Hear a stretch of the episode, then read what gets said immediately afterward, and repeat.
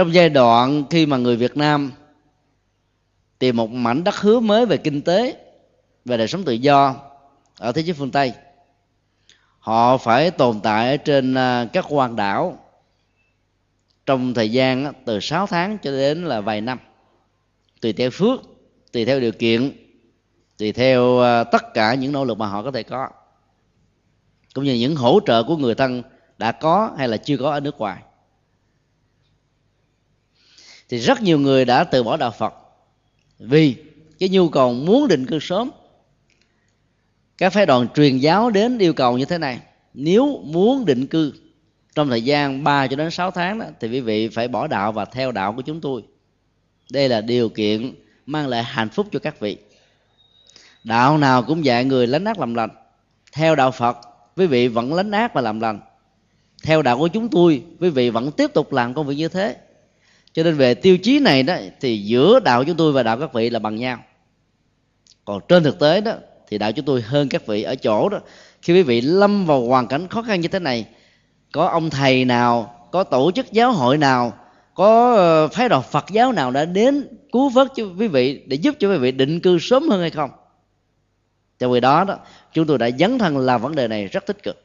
Dầu cho quý vị có thừa nhận chúng tôi hay không thừa nhận chúng tôi vẫn làm. Các lý lẽ như thế đó đã làm cho nhiều người không phân biệt được sự khác biệt. Nó lệ thuộc vào nội dung hay cái nội hàm trong khái niệm, mà chỉ đánh đồng sự bằng nhau về khái niệm, dẫn đến việc đánh đồng giáo pháp của Đức Phật và giáo pháp của các tôn giáo khác. Cho nên cái tình cảm của con người sau khi tiếp nhận sự giúp đỡ của người khác làm cho họ đó không thể nào bước ra khỏi được cái tình thân quen và giúp đỡ mình. Cho nên họ tình nguyện trở thành tín đồ của các tôn giáo khác.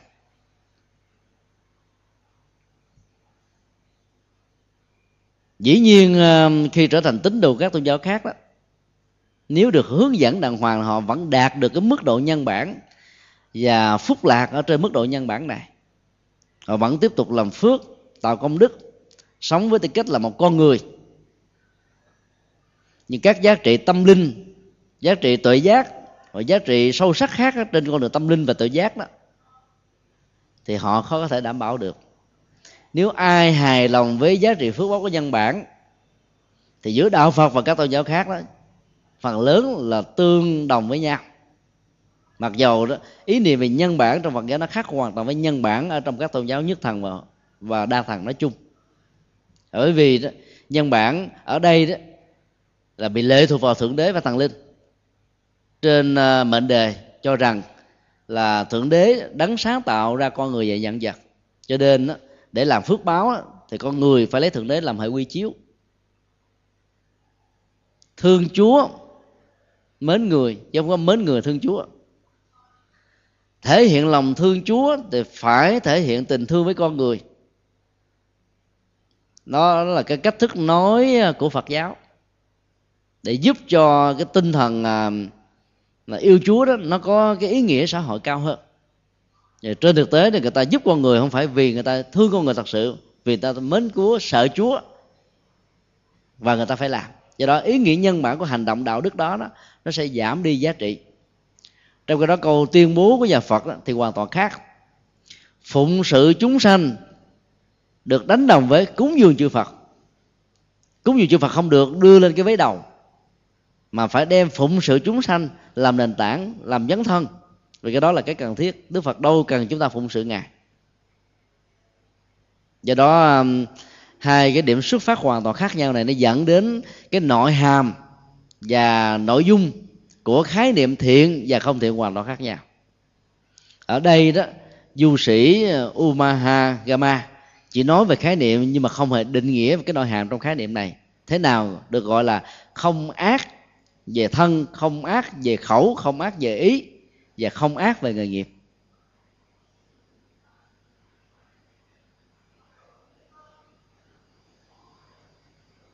Phân tích về nội hàm đó, chúng ta thấy nó rất nhiều sự khác nhau.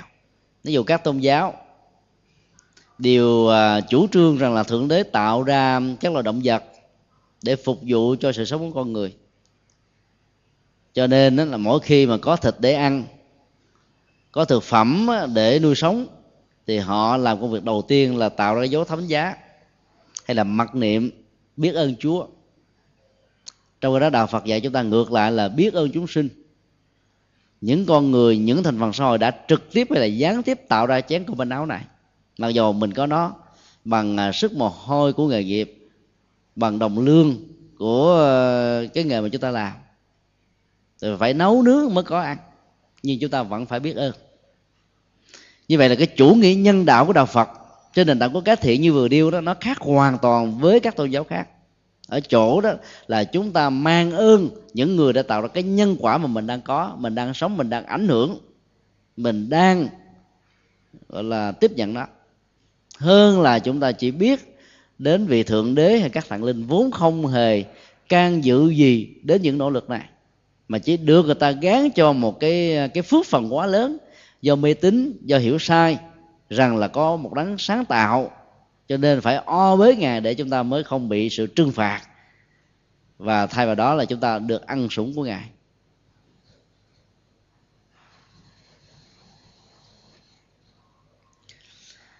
Khi đến với Đức Phật đó, thì Ngài đã phân tích ra những sai lầm căn bản như vừa nêu, và Ngài sử dụng một ảnh dụ rất sâu sắc và khôi hài. Nếu ai không làm ác về thân, khẩu và ý, không làm ác về nghề nghiệp mà được xem là chí thiện đó, thì có lẽ là người lớn không phải là kẻ chí thiện, mà chính những trẻ nít thơ ngây chưa từng biết cái gì trong cuộc đời mới là kẻ chí thiện đích thực.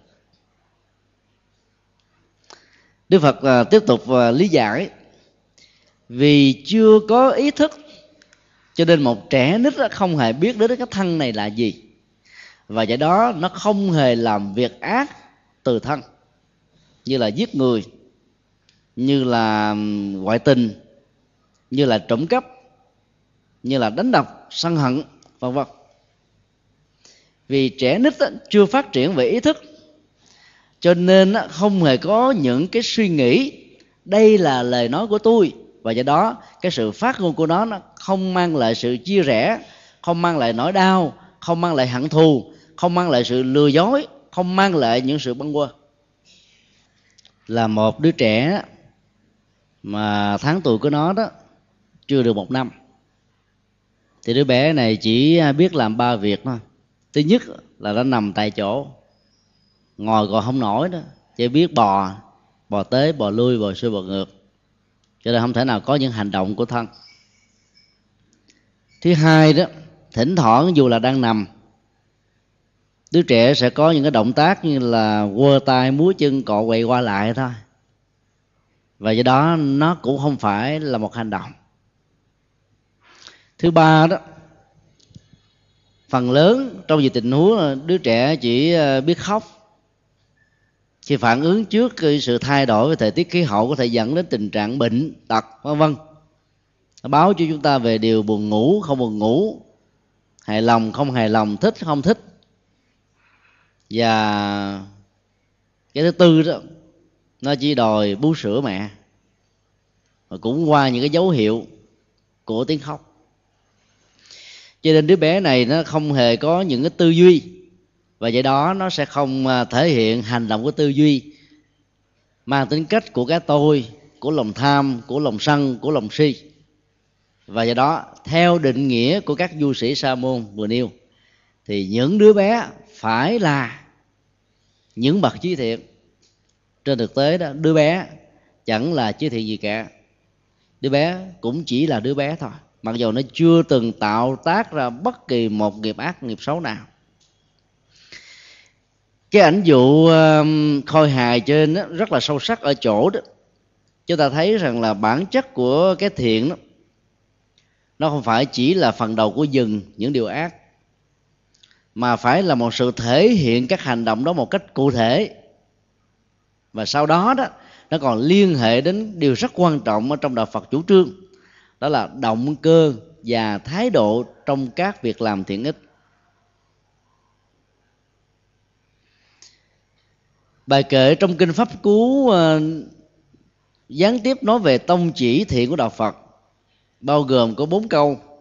Câu đầu là không làm các điều ác. Câu thứ hai đó, thực tập các điều lành. Câu thứ ba, giữ tâm ý trong sạch. Câu thứ tư là lời Phật giáo dạy. Ba câu đầu đó nó được xem như là ba vế, mỗi vế đó nó chiếm 33%. Không làm các việc ác về thân, lời, ý và nghề nghiệp chỉ là đoạn đầu của con đường thiện và yêu cầu không thể thiếu. 33% kế tiếp đó là làm tất cả các việc làm, mà theo đạo Phật đó, việc làm đó là cái đối lập lại với tất cả những gì được gọi là xấu, ác và tiêu cực.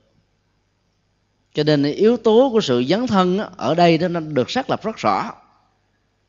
Không làm những hành động sát sanh thì phải bảo hộ mạng sống. Không làm những việc trộm cắp thì phải giúp đỡ tha nhân trong những tình huống thiên tai và ngặt nghèo. Không làm những việc ngoại tình thì ngược lại phải bảo hộ gia can và hạnh phúc. Không làm những việc nghiện ngập, hút sách, say sưa, thần mơ trí mờ thì ngược lại đó phải bảo hộ sức khỏe, thể trí và thể chất. Không làm những cái việc săn bậy thì phải lấy cái khối óc về bàn tay này làm những việc nghĩa cử cao thượng. Và 33% này nó rất quan trọng. Nó tạo ra ý nghĩa xã hội, ý nghĩa đạo đức, ý nghĩa dân thân. Và 34% còn lại nó quyết định được bản chất thật sự của điều chí thiện. Đó là động cơ thái độ tích cực, không vì danh vọng, không vì bất đắc dĩ, không vì chơi xôm để nổi tiếng, mà vì khi nhìn thấy nỗi đau bất hạnh của tha nhân không làm, tâm mình rai rứt chịu không nổi. Vì đó mang lại niềm vui cho người khác chính là một nhu cầu, mang lại sự hoan hỷ cho người khác đó chính là mục đích. Nếu mình không trực tiếp làm được việc đó thì đạo Phật dạy chúng ta tùy hỷ, vui với sự dấn thân, vui với việc làm, vui với các giá trị tích cực của tha nhân.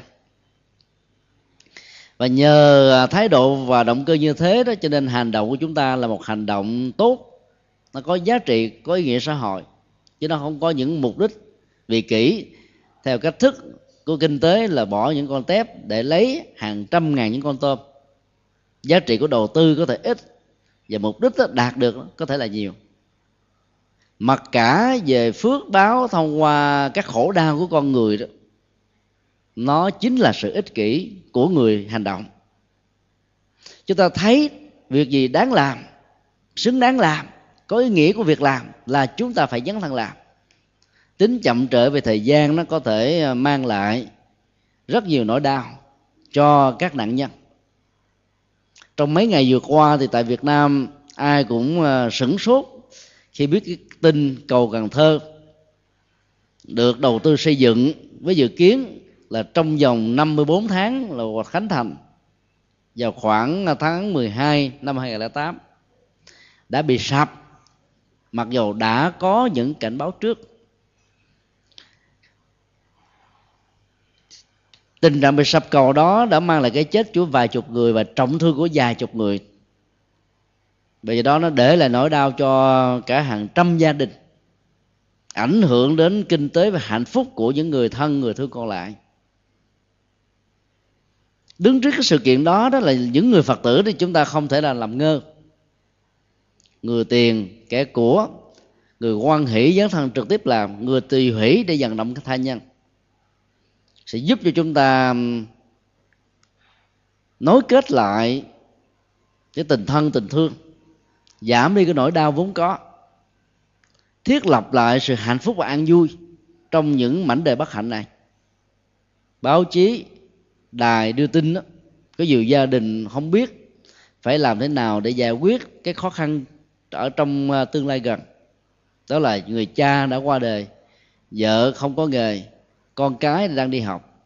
Và có nhiều em học sinh, sinh viên khi được báo trả lời phải làm gì ở trong tương lai thì chúng đã trả lời rằng chúng sẽ phải nghỉ học để buôn bán phụ với mẹ. Sáng hôm nay đó thì chúng tôi đã tổ chức một phái đoàn gồm có 50 tăng ni sinh Học viện Phật giáo Việt Nam khóa 6 và khóa 7 đến làm lễ cầu siêu ở nơi khu vực cầu bị sập.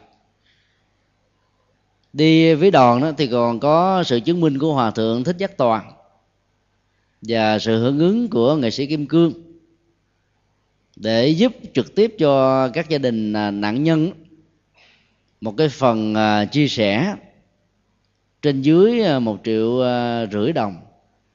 Con số đó rất nhỏ nhưng nó nói lên được tấm lòng, động cơ giúp đỡ những người khác trong cái thế cùng quẩn mà không thể nào chậm trễ hơn nữa.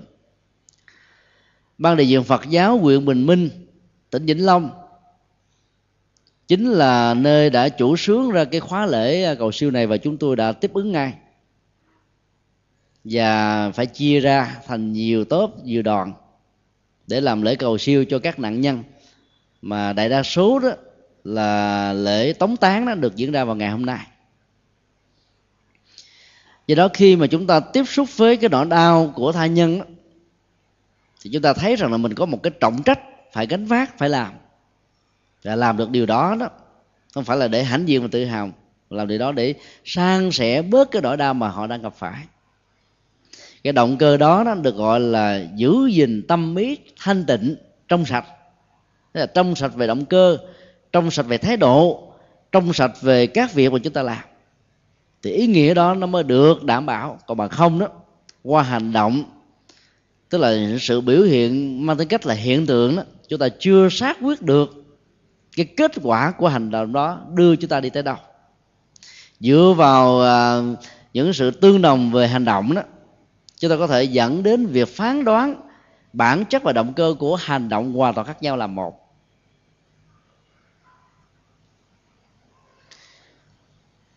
Khi miền Nam của nước Ấn, đặc biệt là bang Gujarat cách đây vài năm đối diện với cơn động đất chưa từng có trong lịch sử với độ 9.5 Richter, hàng trăm ngàn người đã bị chết, hàng ngàn ngôi nhà đã bị sụp đổ trở thành đất đá vụn. Cái cuộc tổng vận động trên khắp thế giới để viện trợ cho người Ấn Độ đã được diễn ra. Chúng tôi lúc đó đang còn tại Ấn Độ, gửi thông tin này lên trang web Đạo Phật Đà Nẵng do chúng tôi chủ trì. Và trong thời gian 2 ngày thì chúng tôi đã hưởng được một sự hưởng ứng của một phái đoàn Phật giáo tại Úc, mang đến 30.000 đô để mua mền và những cái liều giúp cho được vài trăm căn hộ có thể thoát khỏi cái cảnh trạng nóng và lạnh giữa trời. Thì khi làm công việc đó đó thì chúng tôi đã tình nguyện và chọn cái hướng là đi vào những cái vùng sâu, vùng xa. Nơi đó đó là cái xác chết đang còn phơi bày lai láng. Cái mùi của các thi thể nó làm cho phần lớn khi vào đây là ói mửa và người ta phải dội ngược trả ba. Chúng tôi yêu cầu phái đoàn Phật giáo Úc Châu đó phải đi vào chỗ này. Nếu chúng ta không đi đó thì chính nạn nhân ở chỗ đây sẽ bị ảnh hưởng nhiều nhất. Và do đó đó họ có thể vì thương những người thân mà chết theo.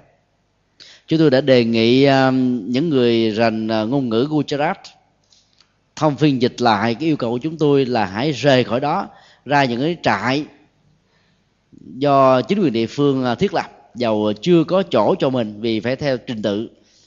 Lúc đó nó vẫn có những cái tình trạng là phân chia và phân biệt đối xử.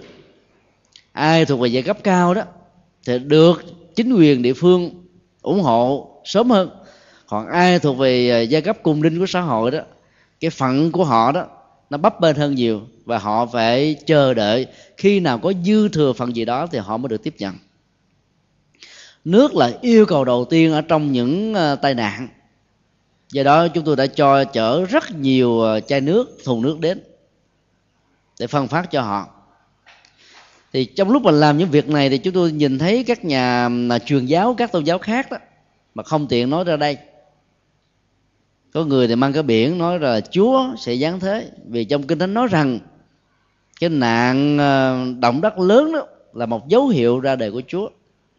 Cho nên Ngài phán quyết đã bắt đầu đến. Xin quý vị hãy chuẩn bị rửa tâm hồn của mình để đón nhận Chúa. Làm như thế đó thì ý nghĩa xã hội, ý nghĩa đạo đức, ý nghĩa của hành động trên nền tảng của nhân bản hoàn toàn đánh mất. Chúng ta làm vì Chúa, mà nếu Chúa đến mà nó lại có những biểu hiện của động đất hay là nạn đại hồng thủy như là Thánh Kinh đã nêu ra, thì cái giá trị đó nó không có gì cả. Cho nên cái động cơ của việc làm thiện rất quan trọng, và nó tạo ra được cái giá trị của công việc này, mặc dù chúng ta không hề mặc cả đông đo tính điểm trong lúc chúng ta thực thi. Đó là cái điểm khác nhau căn bản giữa quan niệm thiện về động cơ mà Đạo Phật đã nêu ra so với các tôn giáo khác. Mà ở đây đó là truyền thống của Sa môn, bao gồm gần 300 vị đang thảo luận. Sau khi dẫn dụ như thế xong rồi đó, thì Đức Phật đã nêu ra nền tảng của trí thiện. Nền tảng thứ nhất là tất cả mọi người muốn có được hạnh phúc thông qua con đường sống thiện đó, phải hiểu rõ thế nào là bất thiện, thế nào là nguyên nhân dẫn đến bất thiện, thế nào là trạng thái chấm dứt hoàn toàn sự bất thiện, và thế nào là con đường để dẫn đến sự chấm dứt đó. Ngày rằm Trung thu vừa qua đó, phái đoàn từ thiện Đạo Phật Ngày Nay đã đến thuyết giảng và chia sẻ với gần 2.000 phạm nhân tại trại giam K20, huyện Hòn Trôm, tỉnh Bến Tre. Trong vòng chỉ có vài tháng thôi, số lượng 1.840 phạm nhân đã nâng lên thành gần 2.000. Lẽ ra thì trại giam này sẽ là nơi giữ những người với cái mức án hình sự 5 năm trở lên, nhưng vì các cái trại giam ở các tỉnh khác đó, không thuộc cấp bộ, từ 5 năm trở xuống nó không còn đủ chỗ chứa, cho nên họ đã phải đưa về đây. Thì chúng tôi đã tiếp xúc với những người chuẩn bị được lệnh đặc xá ra về trong vòng 3 tuần lễ sắp tới đó. Nói rằng là ai đó với một mức án là từ 3 năm rưỡi trở xuống là không được phân phát mền gối chiếu. Chỉ có những người phạm nhân từ 5 năm trở lên đó mới được hưởng cái chính sách thôi, vì ở ké, ở tù mà cũng ở ké nữa, cho nên là không có được cái tiêu chuẩn này. Nghe mà xót dạ, đau lòng. Không biết sao giờ. Cái chính sách của họ chỉ cho phép chừng đó cái số ngân sách thôi, và họ không đủ tiền để mà chi phí ngoài cái ngân sách đó. Có nhiều người khi được chúng tôi vận động cắt cái mái nhà tre với diện tích 500 mét vuông, họ nói ngân sách nhà nước nó có sẵn, mắc mớ đâu mà mình phải đi làm chuyện này. Ngân sách đó, quý vị biết là mỗi một ngày mỗi đầu người chỉ có 5.000, bao gồm luôn cái tiền thuốc thang. Cái chuyện mà tồn tại là một phước báo, chứ làm sao mà đầy đủ. Do đó sự hỗ trợ chúng ta nó không bao giờ là cái dấu chấm cuối cùng, tùy theo điều kiện mà mình làm thôi. Cái điều mà chúng tôi muốn chia sẻ đó là khi mà có mặt tại đây đó, chúng ta làm thế nào để giúp cho các anh chị em ở trong trại giam này hiểu được cái nguyên do dẫn đến sự phạm pháp. Đề tài mà chúng tôi chia sẻ ngày hôm đó đó là bỏ kiếp giang hồ. Chúng tôi đã tuyển chọn khoảng gần 10 bài thơ ở từng lứa tuổi, bắt đầu từ 16 cho đến 20, mà người ta đã gửi cho chúng tôi thông qua những lá thư nặc danh, và một số đó gửi qua email. Thì những bài thơ đó rất là có chiều sâu, như là một sự phản tỉnh sau những năm tháng đó, khổ đau ở trong nhà giam, và nhớ là tình thương, tình thân của người cha, người mẹ, anh em. Cho nên họ rai rứt và mong cái ngày được đoàn tụ gia đình càng sớm càng tốt, để họ làm mới lại cuộc đời của họ. Nếu chúng ta không phân tích được ở trong thế giới giang hồ đó, những cái hành động đó nó phát xuất từ những cái hoàn cảnh về điều kiện kinh tế, về cái bất hạnh của cha mẹ gây ra, về sự lân la những bạn bè xấu, và đặc biệt và phần lớn đó là vì muốn chứng minh rằng mình là một kẻ anh hùng, mình là đàn chị đàn anh ở trong thế giới xã hội đen. Cho nên đó, họ đã dẫn đến cái hành động mà không nhìn thấy cái tương lai và sự trách nhiệm của nó. Và có một số đối tượng khác đó là không tin có đề sau, cho nên nhân quả nghiệp báo luân hồi đó là chuyện không có. Do đó họ làm không bao giờ gớm tay. Thông qua chủ đề chia sẻ, chúng tôi đã phân tích tất cả những nguyên nhân xa và gần, bao gồm từ xã hội, gia đình, tâm lý và nhận thức sai lầm mà ra. Đây là điều mà Đức Phật đã nêu ra trong kinh này. Sau khi chúng ta chỉ rõ được cái thực tại của khổ đau và các nguyên nhân dẫn đến các hành động bất thiện đó, thì phải làm cho họ chán nản và thấy rằng họ là mảnh đề bất hạnh, không còn chỗ để dung thân. Chúng ta phải nêu ra con đường và giải pháp để giúp cho họ vượt qua. Hồi đầu đó là một nhu cầu mà phải thực tập từ những hành động. Các bài thiền ca mà các vị tăng ni sinh tháp tùng theo đoàn hướng dẫn đó đã làm cho các phạm nhân sung sướng, hát theo với những tràng vỗ tay, với những nụ cười rất là sung sướng và hạnh phúc. Những bài thực tập như thế đó, nó thấm dần, nó thấm từ từ, làm cho họ đó lấy cái này như là cái phương châm sống. Ví dụ cái bài ai nói gì thì mình cứ nghe sâu, hiểu thấu, thương nhiều buồn chi mà năm ba bữa, để cho tâm tư héo sầu, ta về ta thở thật sâu để cho nỗi buồn tan mau. Cái bài thực tập đó là một bài thực tập để giúp cho họ giải quyết những cái bế tắc do cái thế giới đại bàng xanh, đại bàng đen ở trong chùa, ở trong nhà tù, lời qua tiếng lại.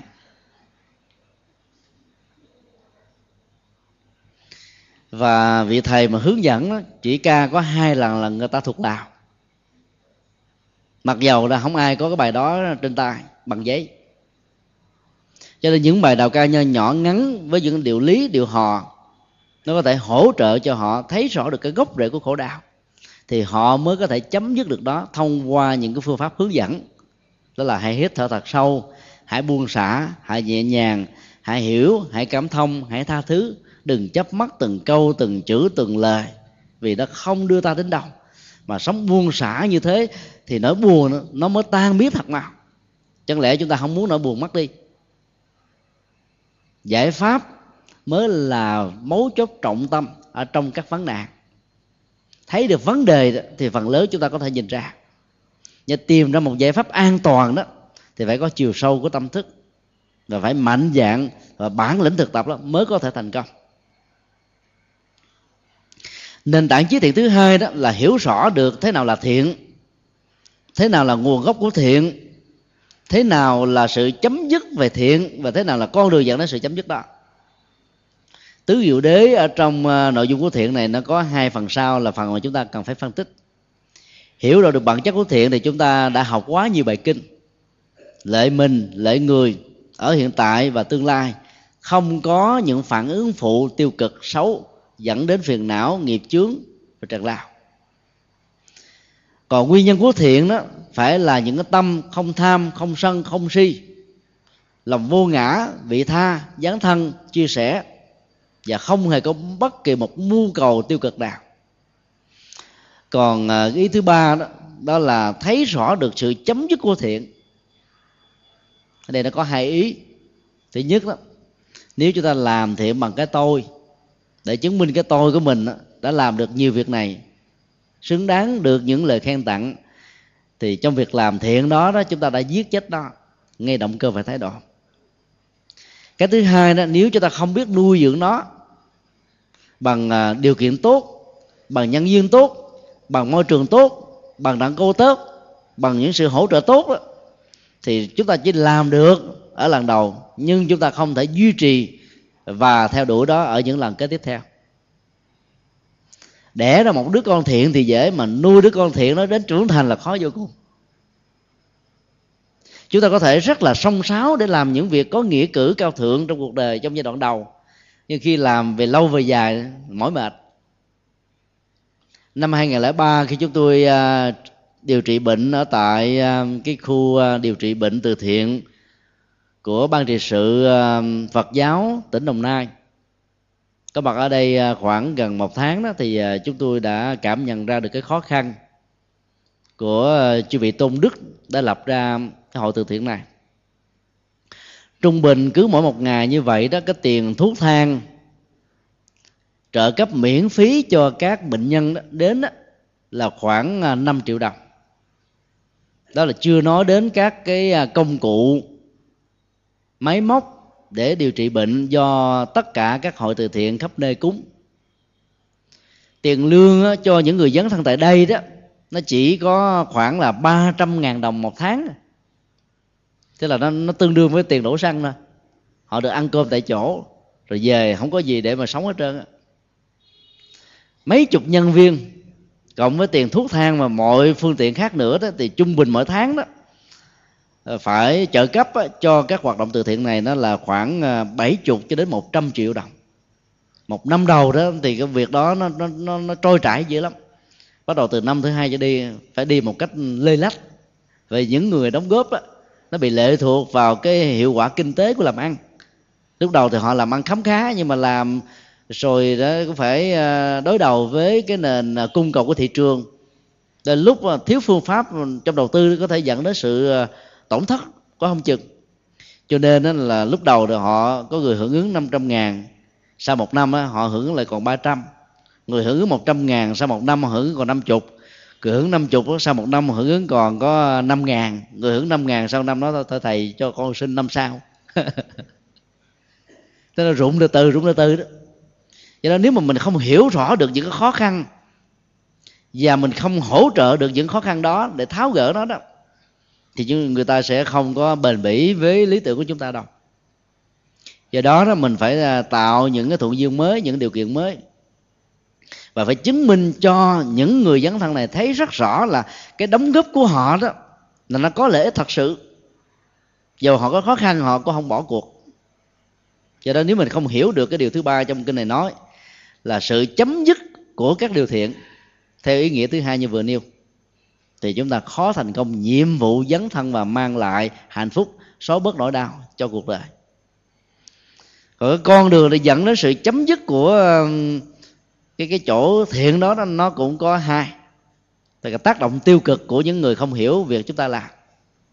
Mình đang làm điều tốt, có người ganh tị, có người không hài lòng, có người muốn hãm hại mình, cho nên là đi nói những điều không hay, mà hoàn toàn là sự phỉ báng, vu khống hay là chọt gây bánh xe. Do đó nếu phát hiện ra nó có những hiện tượng như thế, chúng ta phải có trách nhiệm đính chánh. Vì Đức Phật dạy rất rõ, đừng để cho nỗi hàm oan nó được gieo rắc ở trong tâm tư của mọi người. Vì nếu để cho điều đó nó được trưởng thành đó, thì những con người đang dấn thân làm việc thiện mà chưa có niềm tin vững chãi sẽ bỏ cuộc giữa chừng. Chúng ta có một trách nhiệm về cái cộng nghiệp xấu đó như vừa nêu. Vấn đề là sau khi chúng ta trình bày rồi đó mà người ta không nghe là chuyện của họ. Còn cái phận sự chúng ta phải làm nếu được hỏi, nếu có cơ hội trình bày. Nền tảng chí thiện thứ ba là các hành giả phải chấm dứt tư duy bất thiện từ tư tưởng.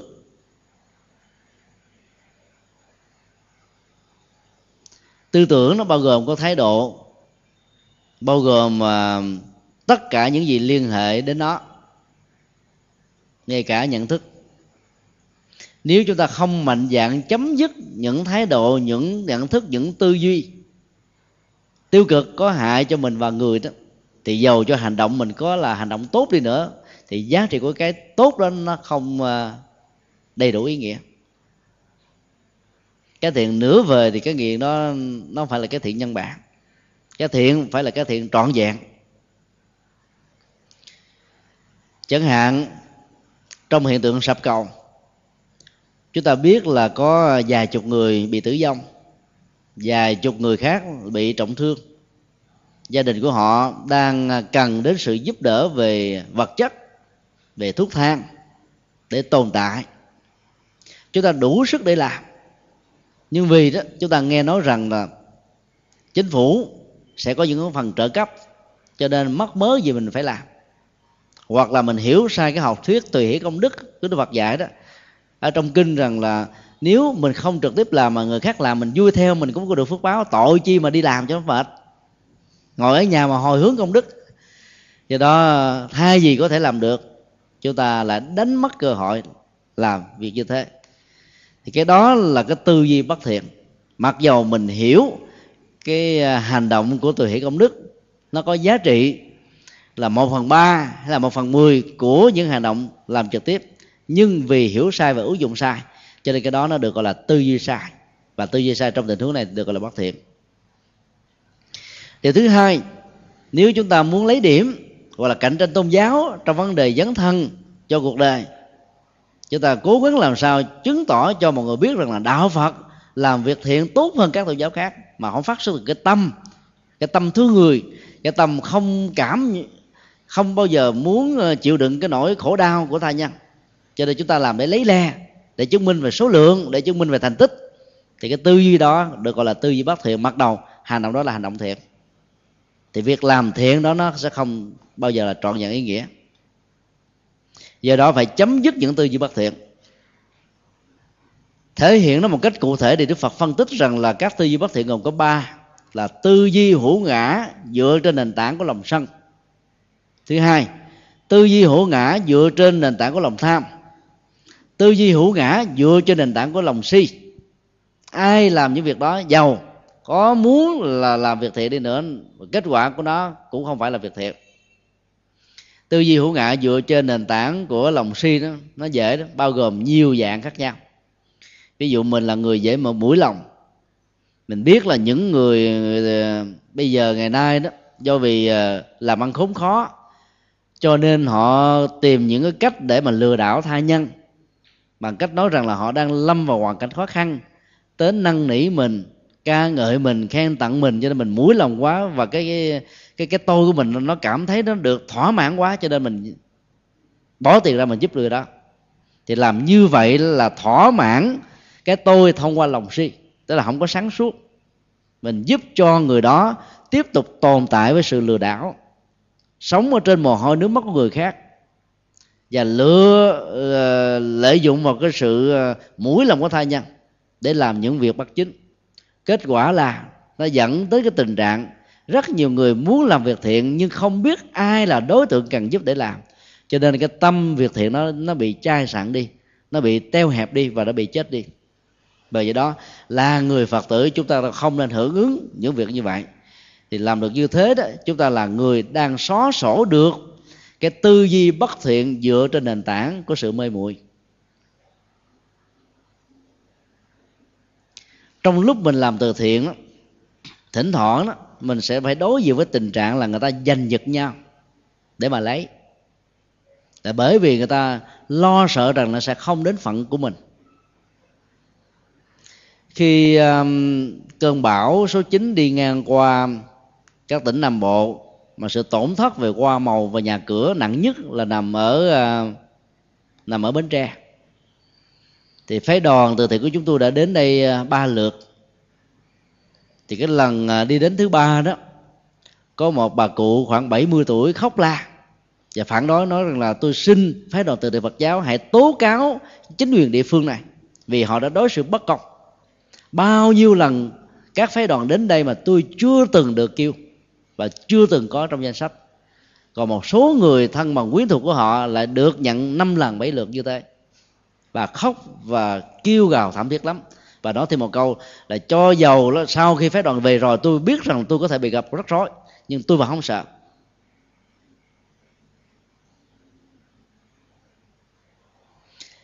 Cái lời kêu gào như thế đó, nó có tính xác thực hay không đó, thì không ai dám đảm bảo.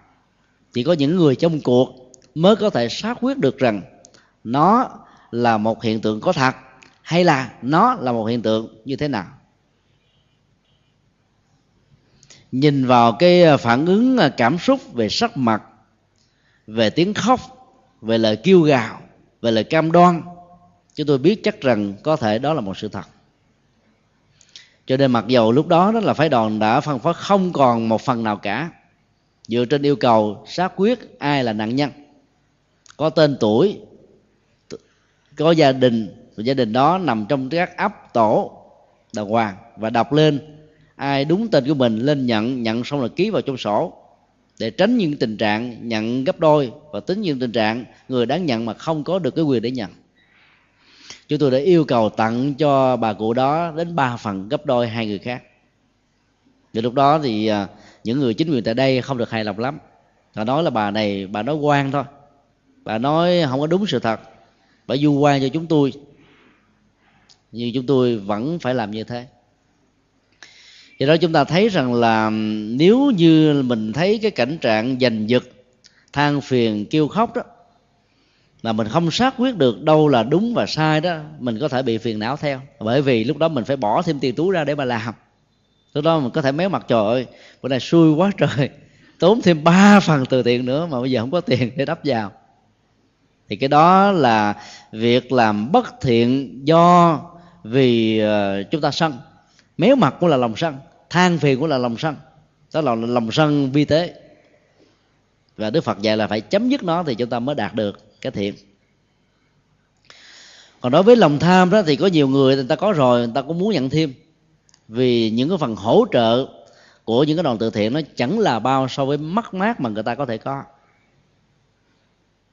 Khi xuống trại giam lần thứ 3 đó, kỳ này phái đoàn chúng tôi vẫn mang theo khoảng 2.000 sao chuỗi và 2.000 cái bánh trung thu để giúp cho họ có được một cái đêm trung thu rất là đạm bạc. Thì khi mà phái đoàn chúng tôi chia từng cái bánh trung thu tượng trưng và sao chuỗi tượng trưng đó, cho những người ngồi đầu đó, thì những người ngồi sau bắt đầu chồm tới để giành giật. Nếu mình nói rằng đó là lòng tham cũng không đúng, tại vì họ có thể hiểu rằng là họ sẽ không có Phật. Cái nỗi đau đó là một nỗi đau, nói chung là ai mà ở trong cái khó khăn đó khó có thể vượt qua được lắm. Chúng tôi phải trấn an với mọi người rằng là tất cả mọi người sẽ có phần, vì số lượng mang đến nó dư hơn là cái số lượng hiện có. Ở đây chỉ là cái phần phân phát tượng trưng để cho quý vị thấy là nó có những cái tặng phẩm mang đến cho quý vị thôi, chứ không phải là chỉ có những người ngồi trên hàng đầu mới có. Và chúng tôi yêu cầu những vị đang phân phối tượng trưng này hãy trở về lại chỗ ngồi, mà không đó, nó sẽ dẫn tới tình trạng là náo loạn, vì ai cũng mong cho mình có. Thì cái ao ước đó, nó là một biểu hiện của lòng tham. Mà ở trong kinh Du Lan đó, nói rất rõ là khi người ta đối diện với cái nghèo, cái khổ, cái đói đó, thì ai cũng muốn cho phần mình trước. Và hình ảnh được dựng lên ở trong bản kinh này đó là mẹ của Mục Liên, một tay che đầy với bát cơm, một tay còn lại là bóc hốt ăn vào, ngấu nghiến đến độ mà ý nghĩa biểu tượng của nó cho thấy nó lửa bốc lên. Thực ra mình ăn ngấu nghiến quá cho nên nó mắc cổ, nước không trôi, cứ là bị ho sặc đổ ra bên ngoài. Thì đó được xem giống như là lửa vậy đó, lửa của lòng tham, lửa của sự bỏng sẻ. Nếu mình lâm vào cái cảnh tượng như thế, mình cũng chưa chắc hơn được họ. Ở trong những cái chuyến tàu vượt biên mà chúng tôi được nghe kể lại đó, khi mà lương thực và nước đã hết hoàn toàn, người ta đã phải giết nhau để mà ăn thịt của nhau để mà sống. Do đó cái nhu cầu để thỏa mãn sự tồn vong đó, nó có thể tạo ra cái tham. Và cái tham đó nó có thể làm giết chết đi cái tính người, tính đạo đức. Cho nên là có những cái sự bất thiện nó do lòng tham mà ra. Thì để nuôi lớn được sự chí thiện đó, thì chúng ta phải giải phóng được lòng tham này. Các tư duy hữu ngã dựa trên lòng tham đó sẽ làm cho chúng ta khó có thể đạt được. Và dầu có đạt được thì ý nghĩa xã hội của nó cũng không cao. Như vậy là Đức Phật đã khuyên chúng ta là phải chấm dứt các tư duy nó gắn liền với lòng dục, nó gắn liền với lòng sân, nó gắn liền với sự sát hại, gắn liền với lòng tham, gắn liền với sự mê mờ. Làm được như thế đó thì chúng ta mới thiết lập được cái nền tảng của chí thiện thôi, chứ chưa đạt được chí thiện. Huống hồ là chỉ đơn thuần chấm dứt những điều xấu làm sao được gọi là chí thiện được.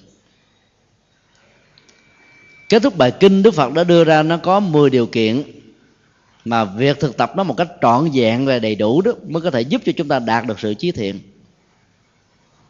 Các hành giả cần phải thực tập và như là những bậc thánh đã làm có thể là 30%, 50%, 80% hay là 100%.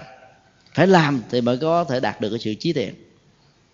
10 điều đó bao gồm: thứ nhất là thực tập chánh tri kiến, thứ hai là thực tập chánh tư duy, thứ ba là thực tập chánh ngữ, thứ tư là chánh nghiệp, thứ năm chánh mạng, thứ sáu chánh tinh tấn, thứ bảy chánh niệm, thứ tám chánh định, thứ chín chánh trí và thứ 10 là tránh giải thoát.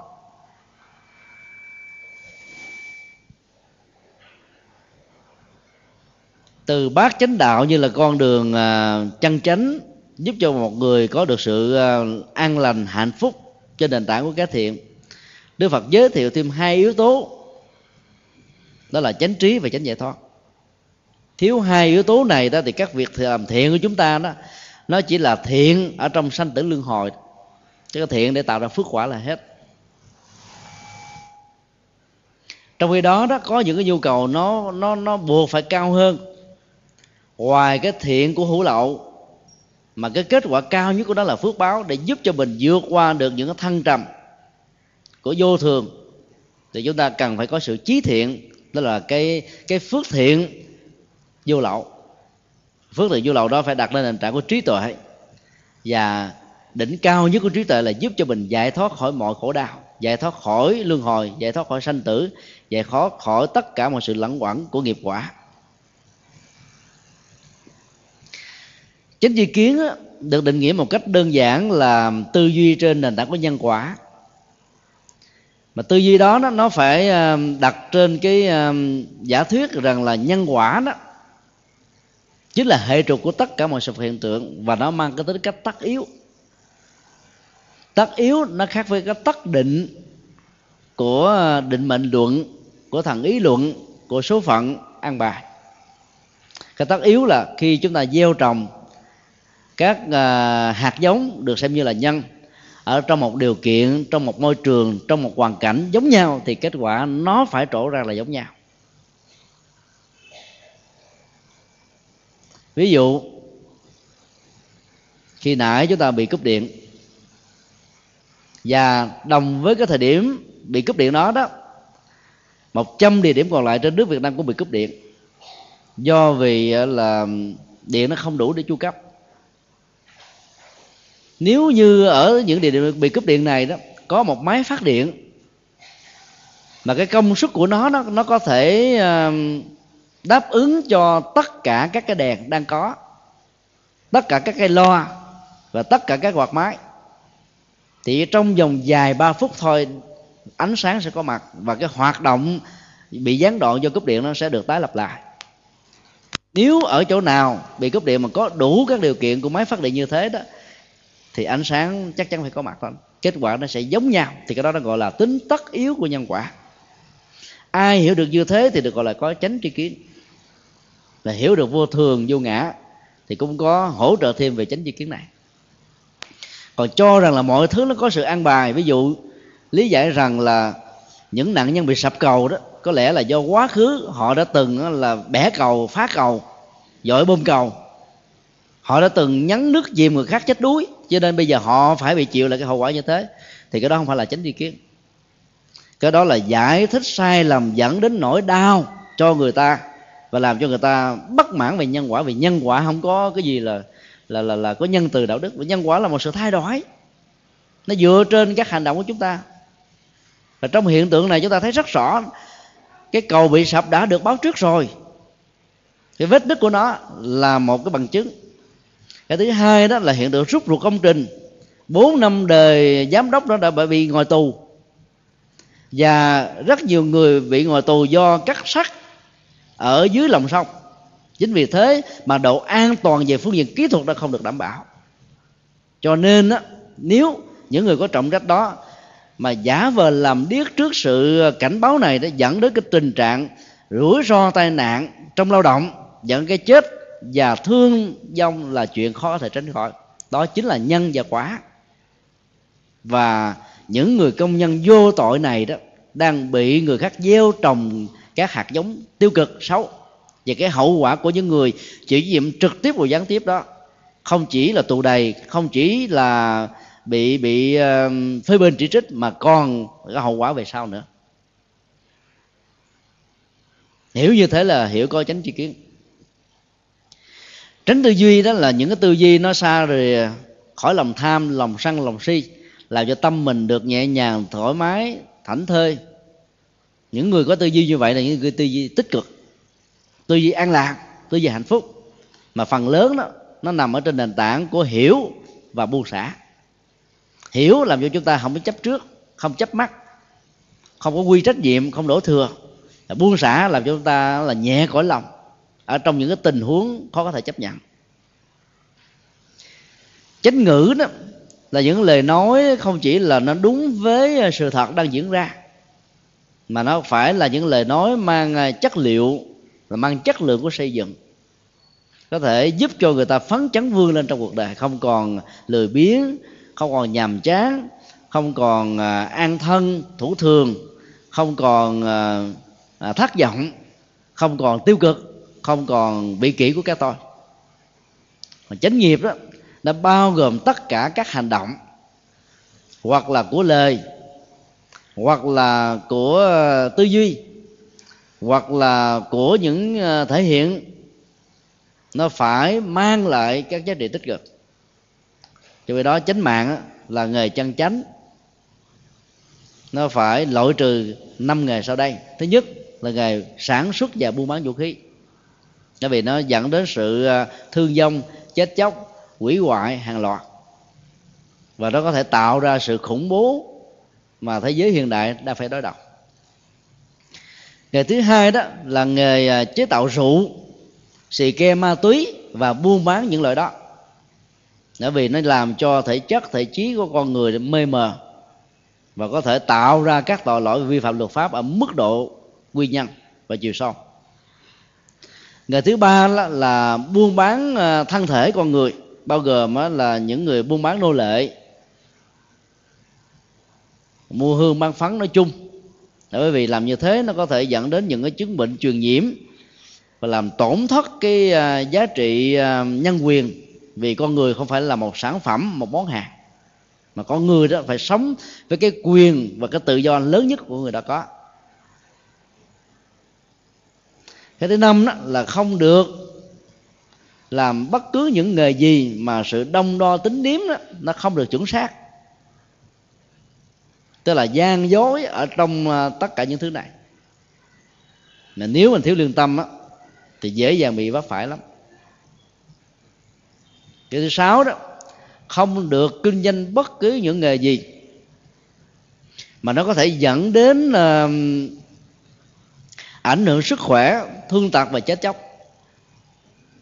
Đây là 5 loại nghề Đức Phật khuyên chúng ta là không nên dấn thân. Ai từ bỏ 5 nghề đó và làm những nghề còn lại mang lợi ích cho mình và người hiện tại và tương lai thì cái đó được gọi là chánh mạng. Chánh tinh tấn đó là lập trường, là bền bỉ, là dấn thân, là không mỏi mệt, ở trên lý tưởng tốt, ở trên hành động hay, ở trên các hoạt động từ thiện và trên những nỗ lực chân chánh nói chung.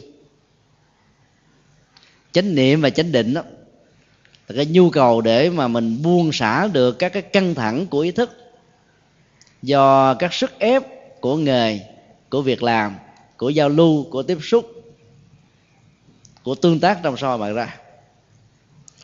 Thực tập chánh niệm trước nhất là chúng ta đem tâm về với thân và để cho nó trung thành, trung thủy với nhau. Nếu thân và tâm ly dị, người ở một đường, kẻ ở một nẻo đó, thì người đó sẽ có thể bị đảng trí, sẽ có thể bị lơ đễnh, sẽ có thể là cái người không hề có trách nhiệm gì ở trong những gì mà mình đang làm.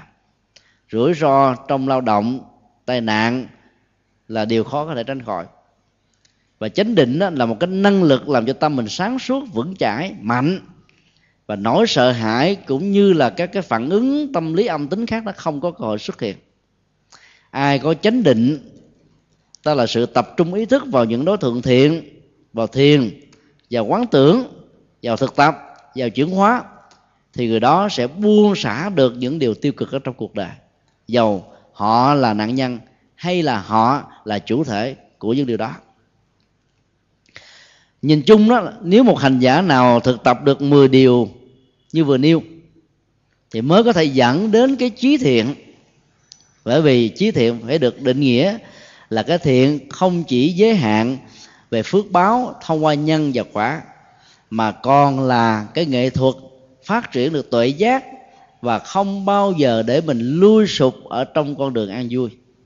Trên nền tảng của sự thực tập, để giúp cho mình đạt được sự thoát ly sanh tử và luân hồi. Phần lớn đối với những người Phật tử tại gia thì cái con đường chí thiện không đạt được, mà chỉ đạt được ở mức độ 60% của trí thiện.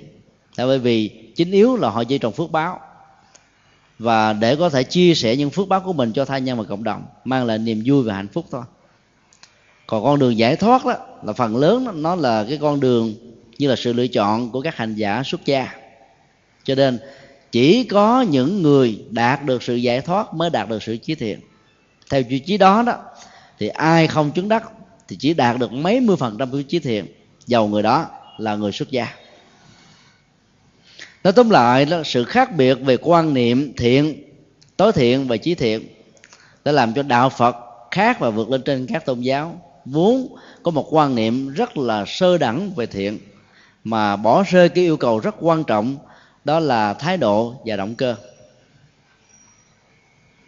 Ở đây chúng ta thấy là sự trí thiện đó, nó là một con đường mà nỗ lực thực tập và chuyển hóa của bản thân là quan trọng hơn hết, không hề có bất kỳ một sự hỗ trợ tha lực nào, dầu đó là Thượng Đế, dầu đó là trời hay là của Phật. Cho nên dấn thân theo con đường trí thiện của Phật giáo, các Phật tử đó sẽ là một con người rất năng động và tích cực, làm hoài, làm mãi, không bao giờ dừng. Mặc dầu đó, mình có thể là tiền rừng biển bạc, nhưng mà vẫn tiếp tục làm kinh tế, để trên nền tảng của tinh tế chân chánh này đó, chúng ta mang lại giá trị dấn thân qua các hoạt động từ thiện và giúp xã hội và cộng đồng. Do đó, đó là cái trí thiện đó sẽ không bao giờ có dấu kết thúc, cho đến lúc nào đó chúng ta đạt được thánh quả, không còn lui sụp ở trong phiền não sanh tử và luân hồi. Chúng ta kết thúc cái bài kinh 78 tại đây. Trên bàn thì có hai câu hỏi. Câu hỏi thứ nhất: tôi có một người bạn vừa thực tập nhân điện, vừa thực tập thiền quán của Phật giáo. Người này cho rằng tập nhân điện để trị bệnh, nên đã thực hành thường xuyên mỗi ngày, còn thiền là để cho tâm được thanh tịnh, giải thoát. Do đó tôi xin thắc mắc là có thể vừa thực tập nhân điện vừa thực tập thiền được hay không, hay là phải chọn một trong hai, và nếu phải có sự lựa chọn thì chọn cái nào để trị bệnh và cái nào để trị tâm thanh tịnh mà không đi sai đường và lạc lối. Trong vòng một tháng trở lại đây, chúng tôi đã tiếp xúc với 5 nạn nhân thực tập nhân điện. Họ thực tập nhân điện với một vị thầy Thiên Chúa giáo ở trên Thủ Đức, mà theo họ đó, vị này có một cái năng lực về nhân điện rất là cao. Trong vòng 3 buổi tập đầu thôi đó, thì phần lớn những người thực tập đã có thể theo sự hướng dẫn của ông múa máy và biết được những cái chứng bệnh ở trong cơ thể của mình là cái gì, và hỗ trợ cho một số bệnh nhân khác chống lành bệnh. Gia đình này gồm có tất cả là 5 người. 5 người đều thực tập, và họ đều là những người có cử nhân, là kỹ sư, là bác sĩ. Ấy thế mà họ là tin theo cái phương pháp này, và sau một thời gian thực tập đó, thì 2 người nữ trong gia đình đó, có cảm giác rằng là mình bị ma nhập. Họ đến với chúng tôi thông qua sự giới thiệu của người chị ruột của họ đang ở Hoa Kỳ. Sau khi chúng tôi chữa một người có hoài nghi là bị ma nhập sau khi thực tập nhân điện, thì khi mà chúng tôi tiếp xúc với 2 người này và 3 người anh trai của họ đó, chúng tôi biết rất chắc rằng là họ không hề có bị ma nhập gì cả, mà chỉ là cái chứng bệnh tưởng tượng do mình hình dung quá và tin quá nhiều vào ông thầy hướng dẫn của mình mà ra. Lý do mà chúng tôi phát hiện ra là họ bị bệnh tưởng tượng đó, thì ở chỗ đó, khi người bệnh nhân nói rằng có một vong nữ đang theo, vong nữ này nói láo rất là chuyên nghiệp và rất là tài tình, nắm vững được kỹ năng của nhân điện, cho nên nó là xuất và nhập đó, là tùy theo ý muốn. Lúc đầu ông thầy có thể khống chế được con ma nhân điện này, như vậy lâu về dài đó ông thầy cũng bó tay. Bây giờ không biết làm sao mà tháo gỡ được, cho nên nhờ chúng tôi tháo gỡ giùm. Chúng tôi đầu tiên yêu cầu nạn nhân đó hãy cho biết đó là tên tuổi thật của con ma nhân điện này là gì, nguyên do của cái chết và lý do nhập vào người này để làm gì. Thì con ma đó nó nói rằng đó là nó không có khả năng để nói, nó chỉ thích biết thôi. Cho nên khi chúng tôi hỏi đó thì con ma nhân điện sẽ nghe, và nạn nhân này sẽ viết lại ở trên tờ giấy. Dĩ nhiên cái thời gian hỏi và trả lời bằng viết nó sẽ mất thời gian. Và cũng nhờ đó mà chúng tôi mới quan sát rõ các cái biểu hiện sắc mặt và cái phản ứng của người đang viết như là một nạn nhân. Cô ta cho biết rằng là cô ta là một người đã chết cách đây là 40 năm, và chết trong sự bất hạnh, đã làm rất nhiều điều tội lỗi. Cho nên bây giờ là muốn nhập vào trong cái vong của cô này, biết cô này là một người nhân từ đạo đức, cho nên nhờ đó đó có thể tháo gỡ được những bế tắc, sám hối nghiệp chướng mà cô đã tạo ra trong quá khứ. Chúng tôi khen rằng đó là một nhận thức rất là tốt, và yêu cầu đó ma nhân điện hãy thực tập theo sự hướng dẫn của chúng tôi. Con ma đó hứa và chúng tôi đã thực tập như thế này. Trong thân thể của cô A chỉ có một tâm thức duy nhất. Tôi ý thức rất rõ rằng là trong thân thể đó không thể nào tồn tại đồng hành hai tâm thức cùng một lúc. Nếu việc đó tiếp tục tồn tại và diễn ra thì nạn nhân này sẽ bị chết. Do đó phát xuất từ một cái tâm niệm muốn nhờ người ta giúp mà cuối cùng đi hại người khác là điều không nên. Ma nhân điện đó đã thực tập theo, và chúng tôi yêu cầu sự thực tập thứ hai. Những gì mà mình xem thấy rằng là một nỗi đau và xấu trong quá khứ và muốn sám hối trong hiện tại, đó là một việc làm tốt.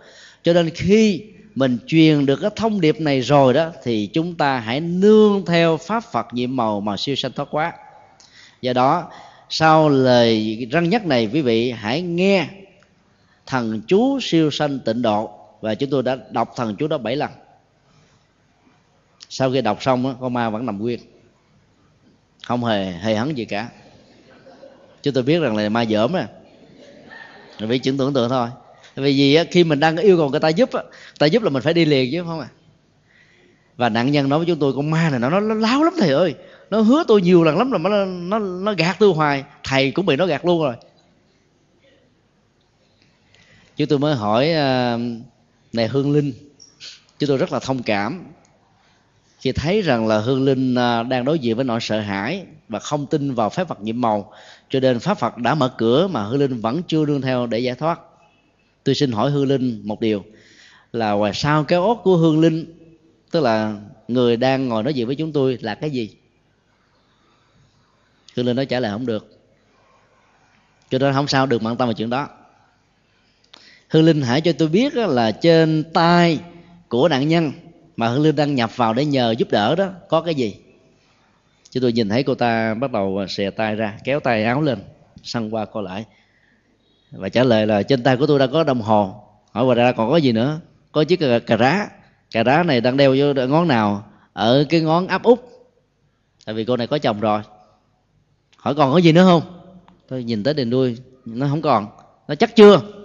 Khi nhìn lại nó còn cái sẹo nằm ở cái cổ tay. Thì qua cái lời trả lời như thế, chúng tôi biết chắc rằng là cô này bị bệnh tưởng tượng. Nếu là Hương Linh thì Hương Linh không bị giới hạn vật lý và không gian.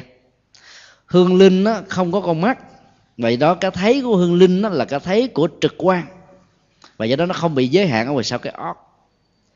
Bởi vì cái ghế ngồi ngoài sau cái ghế đó nó là một cái tờ lịch, mà khi đi vào đó là cả 5 anh em chị em cô này không hề để ý, cho nên trả lời không đúng, không dám trả lời. Và khi hỏi đó thì cô ta đã nhìn bằng cặp mắt của mình, quan sát rất là kỹ tay trái tay phải, thấy cái đồng hồ, thấy cái sợi cái chiếc cà rá, rồi sau đó một cái thẹo. Thì như vậy là cái cô này nhìn chứ đâu có Hương Linh nào nhìn đâu. Nếu là Hương Linh thì khỏi cần phải chờ một tích tắc nào trả lời chính xác liền. Biết là cô này bị tâm bệnh, nhưng nếu nói điều đó ra liền thì cô này sẽ khó chấp nhận lắm. Cho nên chúng tôi mới nói rằng là rất hay, Hương Linh giỏi lắm, cặp mắt của Hương Linh gọi là sáng tương tận vô cùng. Bây giờ Hương Linh hãy nương vào sự sáng suốt và tường tận đó để siêu sanh tịnh độ. Chúng tôi đọc thần chú một lèo, cô đó cũng dám thôi thầy hãy ngừng thần chú đi, ngừng đi, tôi đau quá, tôi nóng quá, tôi chịu không nổi, tôi xin hứa là tôi ra.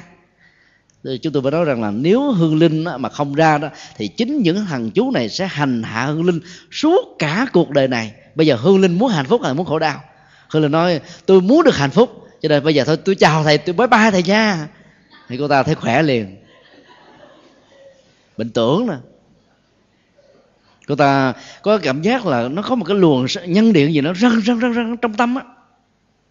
Cho nên mình trị bệnh mình phải hỏi rất là kỹ, phải thử vài chiêu.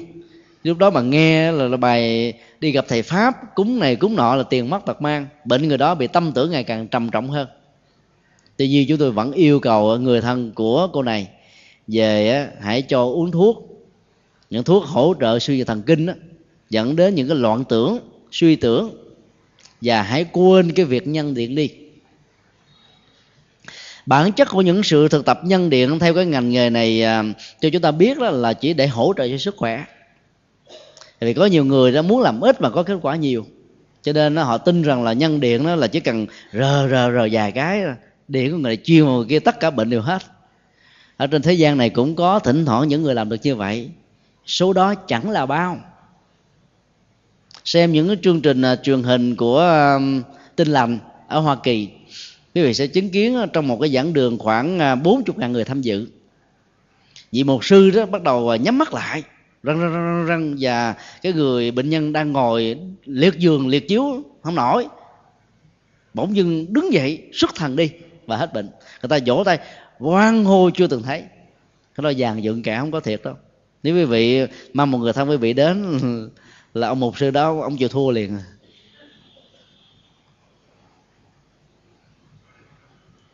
Do đó muốn hết bệnh chúng ta phải nhờ đến các bác sĩ, các y sĩ, các dược sĩ giỏi, các bệnh viện giỏi mới hết được, chứ không phải mong muốn mà được đâu. Nhưng mà những người mà bị bệnh quan tưởng đó, họ lại tin vào cái uy tín của một người nào đó. Do đó chúng ta phải nương vào cái uy tín đó để chúng ta trị liệu bằng tâm lý, để tháo được cái gút mắt do tưởng tượng tâm lý mà ra. Nếu chúng ta muốn có sức khỏe thì chúng ta phải sống đúng phương pháp: ngủ, ăn, sinh hoạt, lao động, thể dục thể thao, và dưỡng thần, dưỡng tâm, dưỡng trí. Phối hợp 8 yếu tố như vừa nêu theo tinh thần Đức Phật dạy trong kinh thì chúng ta có được một sức khỏe trọn vẹn. Chứ đừng có mơ tưởng là muốn trị bệnh hết sớm qua nhân điện, rồi lúc nó dẫn đến tổ quả nhập ma, nếu mình có những cái chứng bệnh tưởng tượng quá nhiều. Do đó nếu phải có sự lựa chọn giữa nhân điện và thiền thì chúng tôi đề nghị quý vị hãy chọn lựa thiền. Thì thiền nó không có dẫn đến tình trạng tổ quả nhập ma, nó giúp cho quý vị dứt được sự tưởng tượng. Bởi vì bản chất của thiền là mang lại trạng thái an lạc tĩnh tại của tâm thông qua nghệ thuật buông xả. Có buông xả đúng phương pháp thì tất cả mọi căng thẳng đều hết. Mà khi tâm của mình nó không còn bệnh, não phiền của mình nó không còn chứa ở trong thân, thì lúc đó là những cái chứng bệnh vật lý, dầu là những cái chứng bệnh nan y, nó vẫn giúp cho mình tồn tại thêm một vài năm của tuổi thọ. Nhiều người thực tập thiền đã giải quyết được nhiều chứng bệnh, thậm chí thỉnh thoảng có những chứng bệnh ung thư. Từ khi mà mình thực tập có niềm hoan hỷ và tùy hỷ nó xuất hiện và buông xả có mặt đó, thì lúc đó nó tiết ra những cái chất, mà cái chất đó nó có thể tạo ra cái năng lực kháng thể. Thì đây là điều không thể nào phủ định được. Cho nên hãy sống nhẹ nhàng thư thái. Thì dầu mình cũng bệnh giống như bao nhiêu bệnh nhân, thậm chí là bệnh nặng hơn nữa, mà mình lại có tuổi thọ hơn.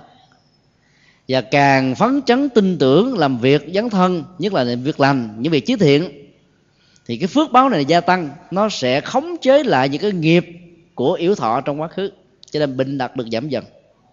Cái tác động về phước quả này đó, mặc dù nó là vô hình không nhìn thấy, nhưng không thể nào là không có. Do đó muốn có sức khỏe thì phải sống đúng phương pháp.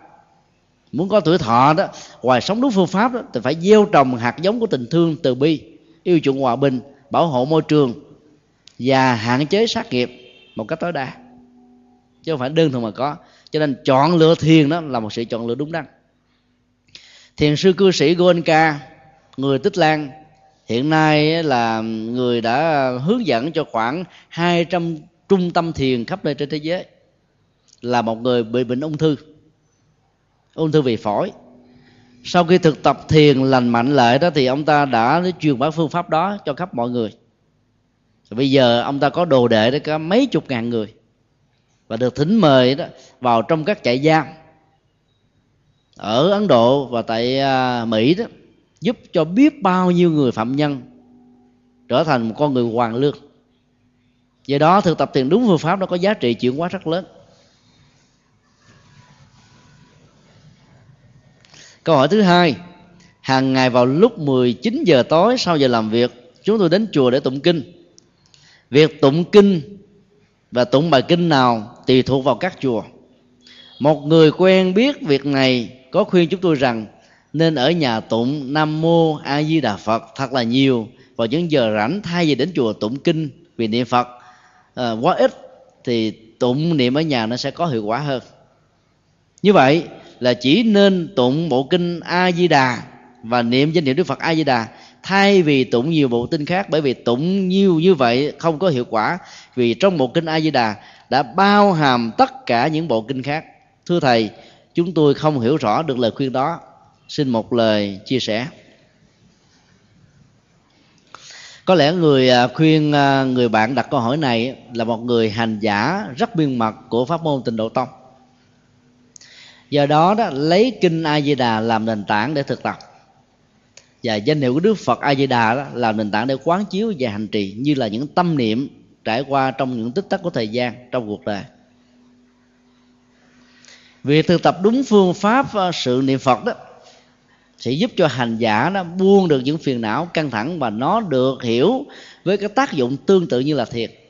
Nếu chúng ta không biến Đức Phật trở thành đối tượng của mặc cả và phước báo thông qua cái thói quen niệm Phật công cứ, mà phương tiện của nó đó như là một sự hỗ trợ để nhiếp tâm.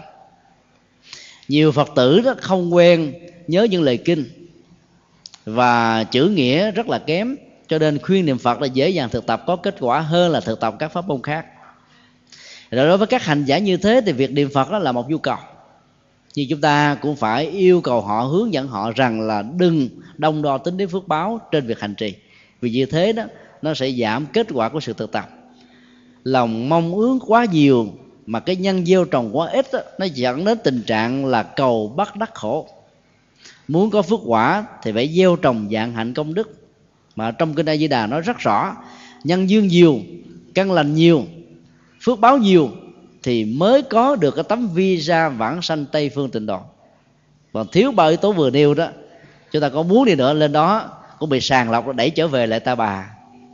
Dầu có nhập cư lậu đi nữa cũng phải trốn chui trốn nhủi, rồi cuối cùng cũng phải bị sớt về đây thôi.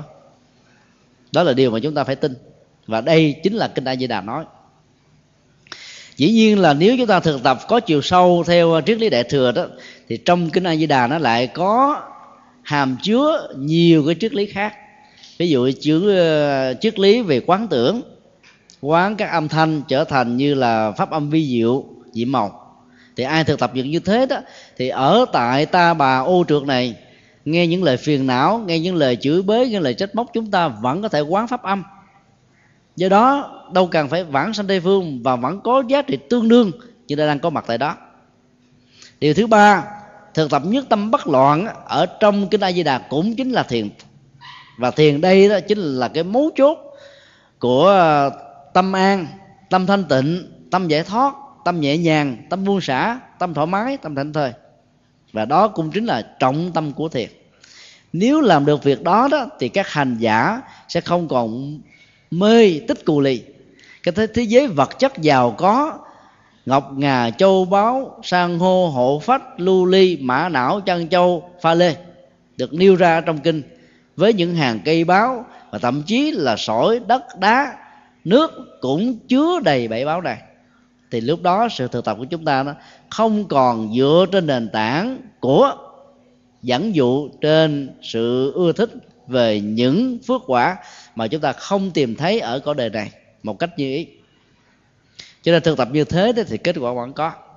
Tuy nhiên, theo kinh nghiệm của chúng tôi, các cái khóa lễ và nghi thức tụng trì ở trong các chùa đó phần lớn là dành cho người xuất gia. Nó không phải là được thiết lập và xây dựng trên nhu cầu thực tế của những người tại gia. Do vậy, ngoài những bản kinh mang tới cách là nghi thức tụng niệm, quý hành giả nên được khuyến khích và nên mạnh dạn đọc càng nhiều càng tốt các bản kinh thuần tiếng Việt.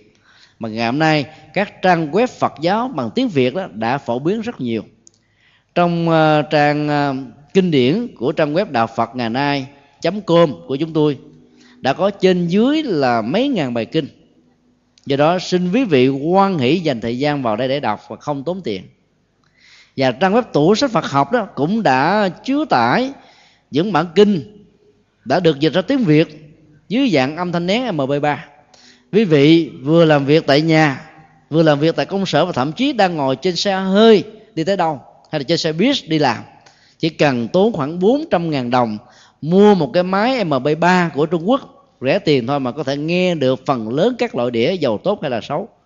Và do đó chúng ta có thể thực tập được rất nhiều nội dung cần thiết cho người tại gia. Do đó đọc càng nhiều bản kinh đó, thì chúng ta lại có thêm nhiều bí kíp võ công tâm linh để giải quyết các bế tắc mà mình đang vấp phải. Còn chỉ đọc và niệm danh hiệu của Đức Phật A Di Đà và kinh A Di Đà thôi đó, chúng ta chỉ có biết chừng đó các phương pháp, mà trên thực tế các bế tắc đó rất là đa dạng. Và do đó ứng dụng thiếu và không đầy đủ đó, nó khó có thể tháo gỡ được một cách tận gốc rễ cái nỗi đau của mình. Đó là chưa nói đến những bế tắc và nỗi đau của người thân, người thương, của bạn bè và của những người cộng sự và đối tác. Cho nên đó, là càng đọc nhiều kinh đó, là càng giá trị. Và đọc kinh như vậy đó, chúng ta được hiểu là cái người đang gieo trồng hạt giống trí tuệ bằng văn, tức là nghe. Nghe xong rồi chúng ta là tư duy về triết lý của những gì mà mình mới được nạp vào trong bộ não. Cái đó là trí tuệ phát sanh từ tư. Vậy dĩ nhiên là cái tư duy sáng suốt hay là chánh tư duy đó, nó dẫn đến kết quả là thực tập, chứ không phải để thỏa mãn tri thức thuần túy. Thì chúng ta có được trí tuệ từ tu. Và tiến trình gồm có 3 bước này đó chính là con đường thực tập mà các Phật tử và ngay cả các hành giả xuất gia của chúng tôi đều không thể nào quên đi. Làm được như thế đó thì kết quả nó sẽ cao hơn nhiều so với việc chúng ta chỉ đọc một bộ kinh A Di Đà và chỉ niệm danh hiệu của Đức Phật A Di Đà mà thôi. Do đó sự hỗ trợ càng nhiều càng tốt, và bao giờ nó cũng sẽ không bao giờ là sự dư thừa. Chúng ta kết thúc tại đây.